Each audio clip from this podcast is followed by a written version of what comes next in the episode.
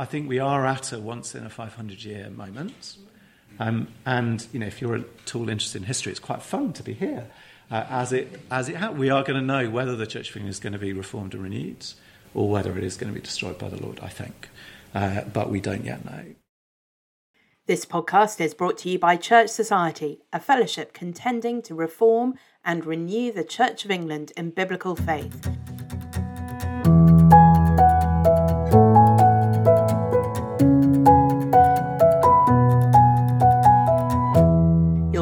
Information about Church Society and all the things that we do on our website, churchsociety.org. You'll also find there the full archive of the podcast. Hello, and welcome to this episode of the Church Society podcast. I'm Ros Clarke, I'm the Associate Director of Church Society, and I'm your host for this little mini series of podcast episodes looking at the Church of England. If you haven't yet listened to the episode from last week on what is the Church of England, do go and listen to that before you carry on with this week's episode, where we'll be asking the question what is wrong with the Church of England. Before we start to answer the question of what is wrong with the Church of England, I think it's useful for us to set a benchmark, what the church should be, something that we can realistically measure the Church of England against. So here's what I had to say about that in our recent Junior Anglican Evangelical Conference. There are factions in the church, just as there were in Corinth. There are pretty deep disagreements in understanding the basic gospel message, just as there were in Galatia. There are false teachers, just as there were in Ephesus. There are church members and even church leaders tolerating gross sexual immorality. Corinth again. Christians threatening each other with legal action. Corinth. I mean, it was pretty rubbish in Corinth, wasn't it?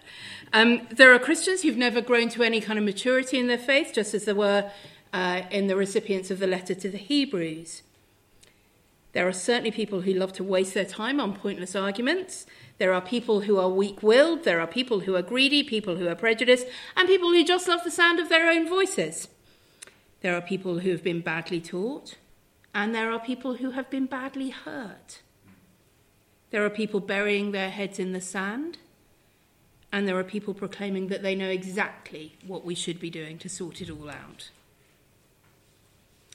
There are sinners everywhere you look.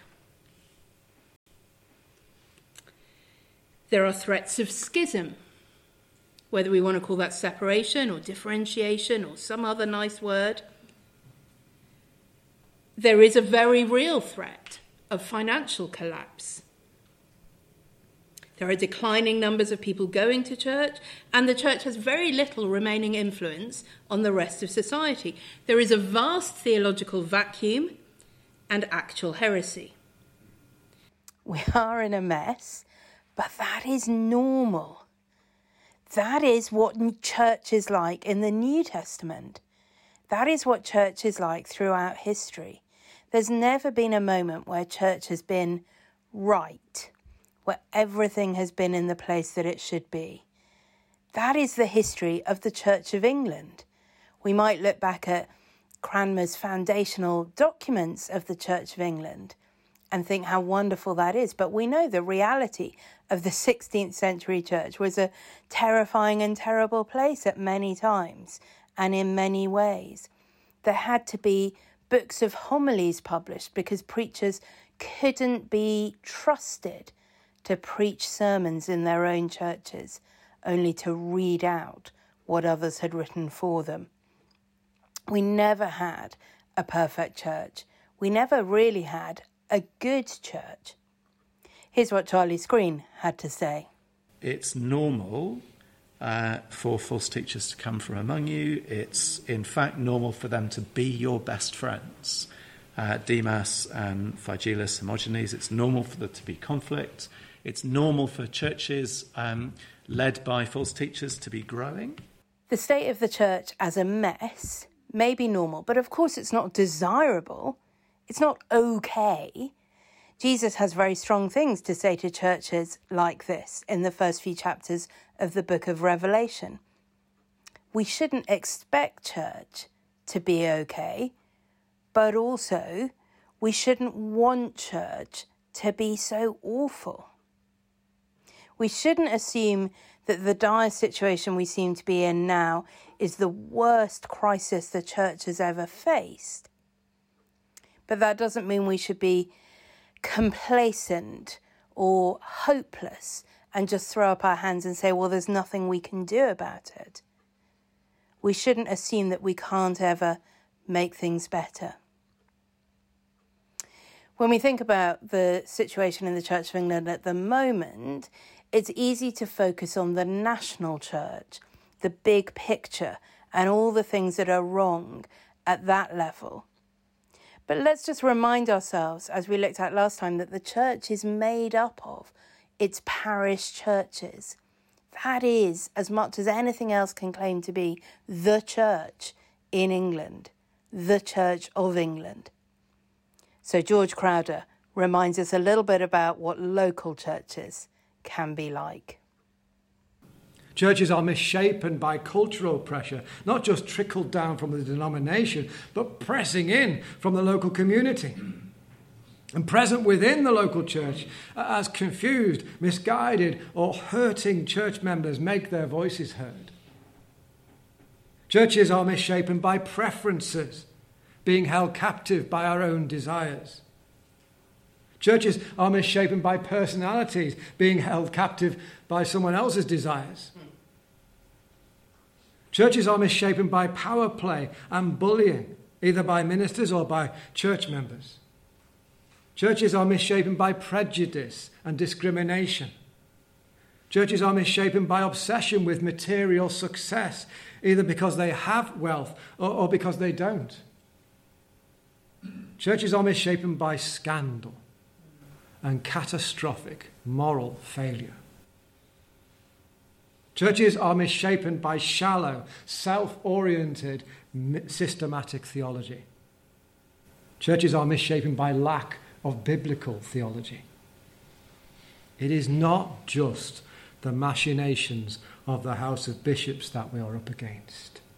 It is the sinful state of the human heart in all its manifestations. There are, ch- there are churches in poor health they may be emaciated and sickly, lacking biblical nourishment and strength. They may be obese and out of shape, fat with wealth, but lacking spiritual vigor. Using the picture of marriage, they are churches who are unfaithful to their husband, Christ. They may be romantically attached to idols of wealth or success or popularity or worldly credibility or they may reject the word that binds them to Him and promote false teaching. There are churches which have broken down and become dysfunctional. Local churches will always be congregations of sinners, struggling to become the body, the building, the bride of Christ. But at the moment, Church of England churches aren't always helped by the denomination in its role as parachurch support network, or even in its role as fellowship of local churches, providing oversight by its bishops. Churches struggle in dioceses that don't support them, with neighbouring clergy who oppose the gospel, with church members who are manipulative and divisive, and with factions that seek to undermine the minister. So I do think we perhaps need to reset our expectations of normal for the local church and for the national church. But it is fair to say that this really is a crisis moment. Perhaps. Charlie Skrine again. You know, some kind of very slow, very polite, very Church of England watershed moment is happening. James Cary agrees. This really is a crisis moment. I'm sure there are particular semantic definitions to the word crisis, and in one sense, things seem to be coming to a head over a particular issue. So yeah, I think there is a some sort of crisis going on, and it's taking up an awful lot of time, and people are having a lot of meetings about it, and it's it's slightly frustrating how. Uh, it's deemed to be both a once in a generation crisis, but equally well, this is no big deal, and here are some prayers, and they're optional. It's like, well, okay, it sounds like this is both a crisis and there's nothing to see here. Uh, and I don't really think it can be both, but I, I obviously understand why some are spinning it in that direction. What then is the nature of the crisis that we are facing? We might want to focus on what appears to be the presenting issue, the question of same sex marriages or blessings of same sex relationships. But for Lee Gatiss, the nature of the crisis that we are currently facing has a much more fundamental level to it than that. The crisis the, in the Church of England at the moment is all about authority. Um, where do Christians look to find out what to believe and how to live? Uh, and the crisis is about the authority of Scripture as God's unerring word and that's what Anglicans have always believed, um, uh, officially and really um, on the grounds that the Bible is God's word written, and it is that word, as we believe it and put it into practice, which is authoritative for us. It tells us who God is. He himself is his own best witness as to who he is. He knows himself better than we do, and so we listen to what he says in the word and believe that and do as he says. So if we follow Jesus Christ as Lord, that's the basic confession of Christianity, isn't it? That Jesus is my Lord, Jesus. Um, we listen to what he says as our Lord, and that's what the Bible is. It is his word to us, and that is what's at issue.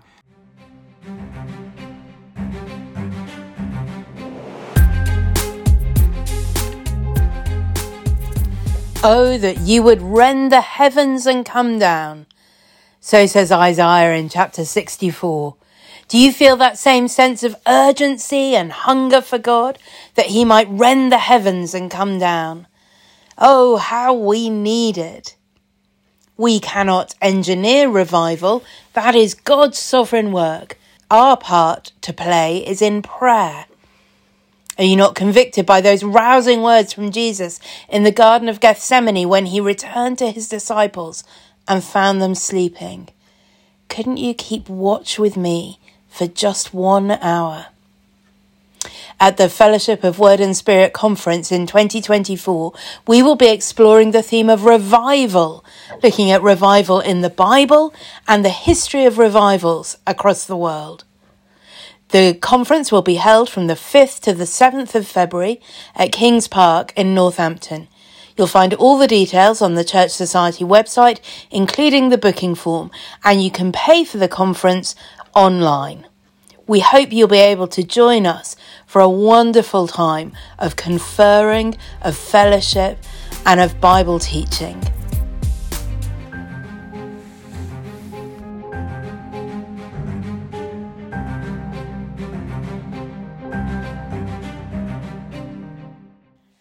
Do we listen to and where do we hear his voice? We listen to Christ in his word, in the Bible. And the question is, will we obey him?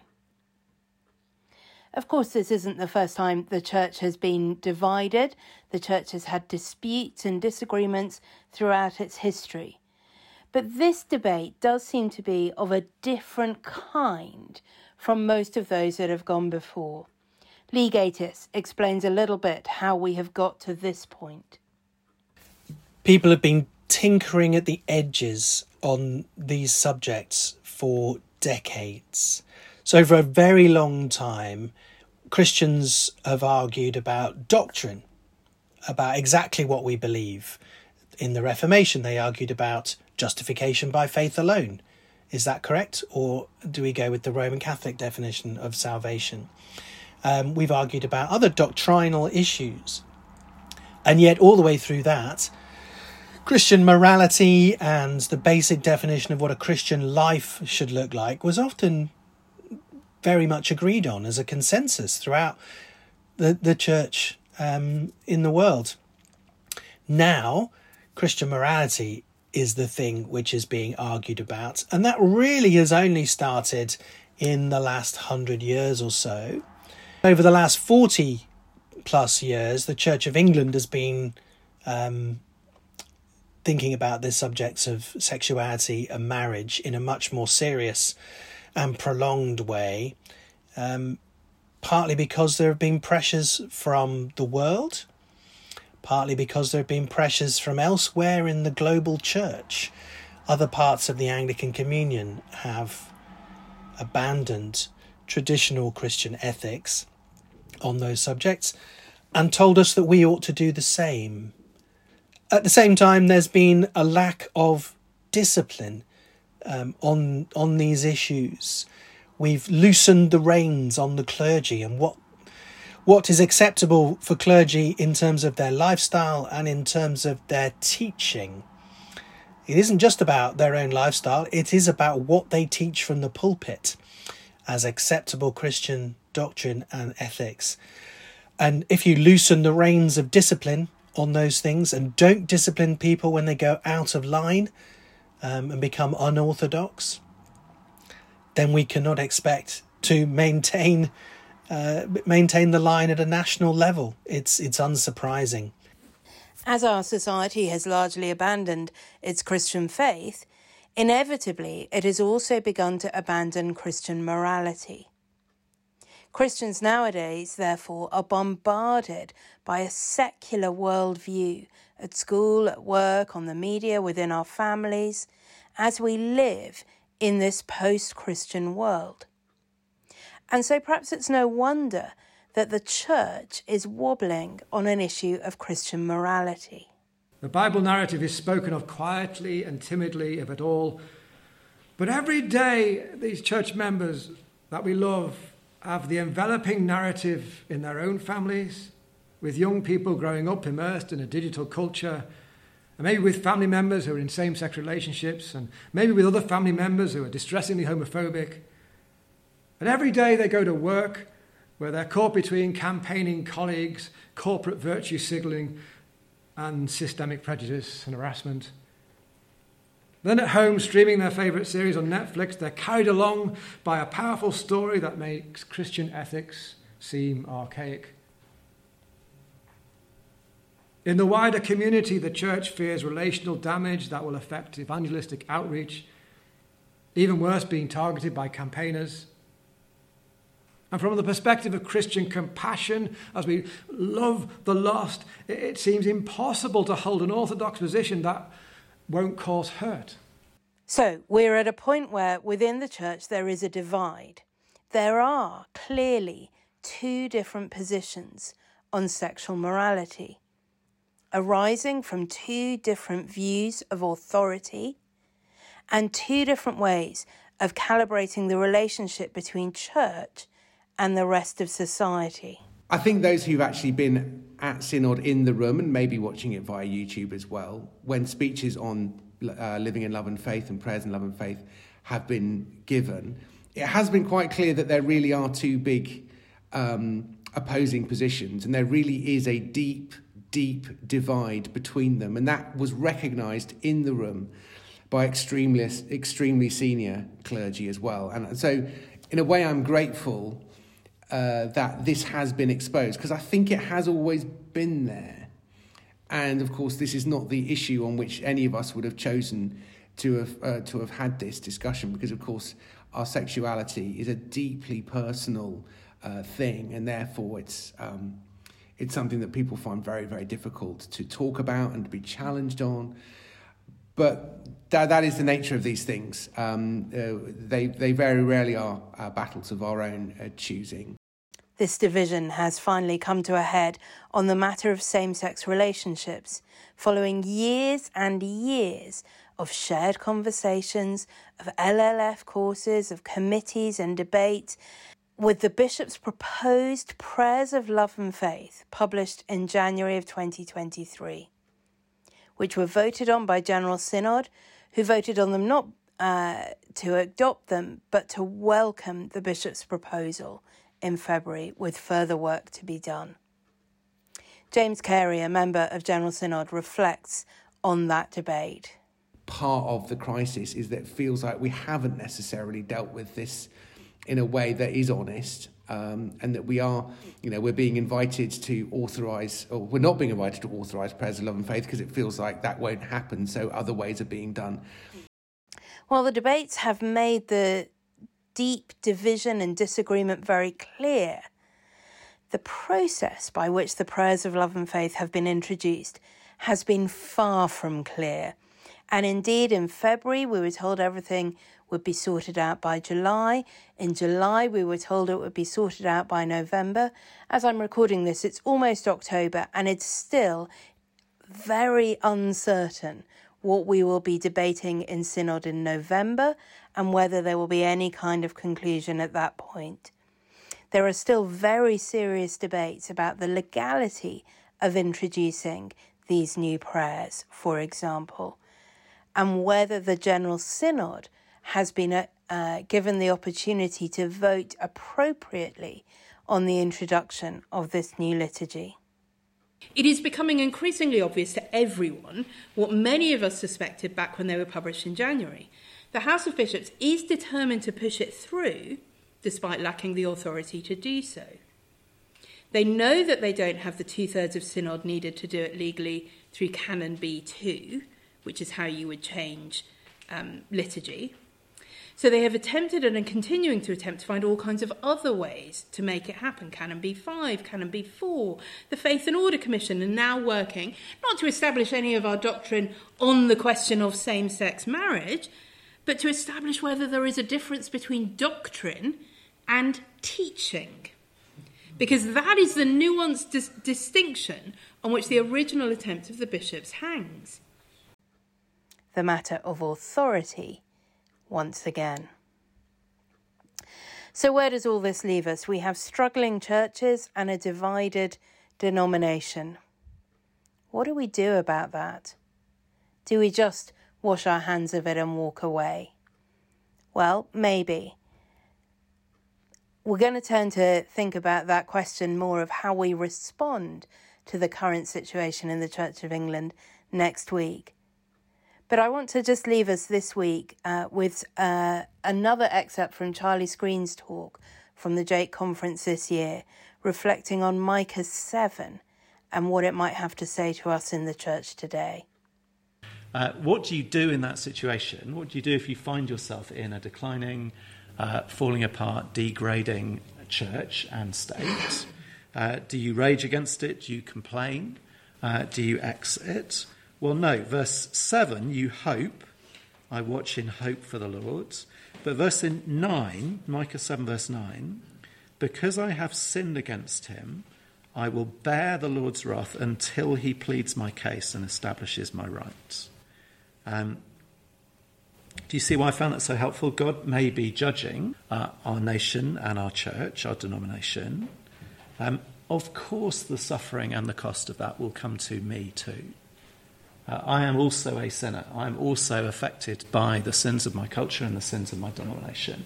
Uh, of course, the, the, the things that the Lord is doing will happen to us. Ministers who preach against the prosperity gospel somehow seem to believe in a version just for our ministries and our churches and our denomination. Um, Micah was besieged with the rest uh, by Assyria. Uh, Micah's home village was burned with all the rest in Judah. Micah is expecting to be exiled to Babylon. In fact, it was his grandchildren or great grandchildren because of the patience of our gods. Uh, but if God is judging our culture, of course we will feel the pain of it. As I've put this episode together, it has been a sobering exercise considering the things that are wrong with the Church of England. And indeed, it would be possible to make a podcast episode after episode after episode enumerating all the many ways in which the Church of England is wrong. But I hope you've been able to see from this episode that the issues at stake aren't simply to do with the one presenting concern about sexuality, that in fact, many of the things that we see as wrong in the Church of England are to be expected of any church following a New Testament model. That although we may be at a crisis point, this is far from the first crisis God's church has ever weathered. And so I pray that you will, uh, like Micah, recognize that you are part of the church and society which may be under God's judgment, to know that there's no reason to su- assume you will somehow escape the judgment and the persecution uh, that will follow. But also, like Micah, that you will continue to be faithful in prayer, pleading with the Lord to have mercy on his church. So, as I say, we'll be back again next week uh, with the next in this series, thinking about how we can respond to the current situation, the current crisis, however polite and Church of Englandish that crisis is. I hope you'll join us again next week. Thank you so much for listening to this episode of the Church Society podcast. You can find the whole podcast archive on our website, churchsociety.org. Don't forget to subscribe to us on your usual podcast app, and we'd love it if you are able to leave a review or give us a rating over there as well.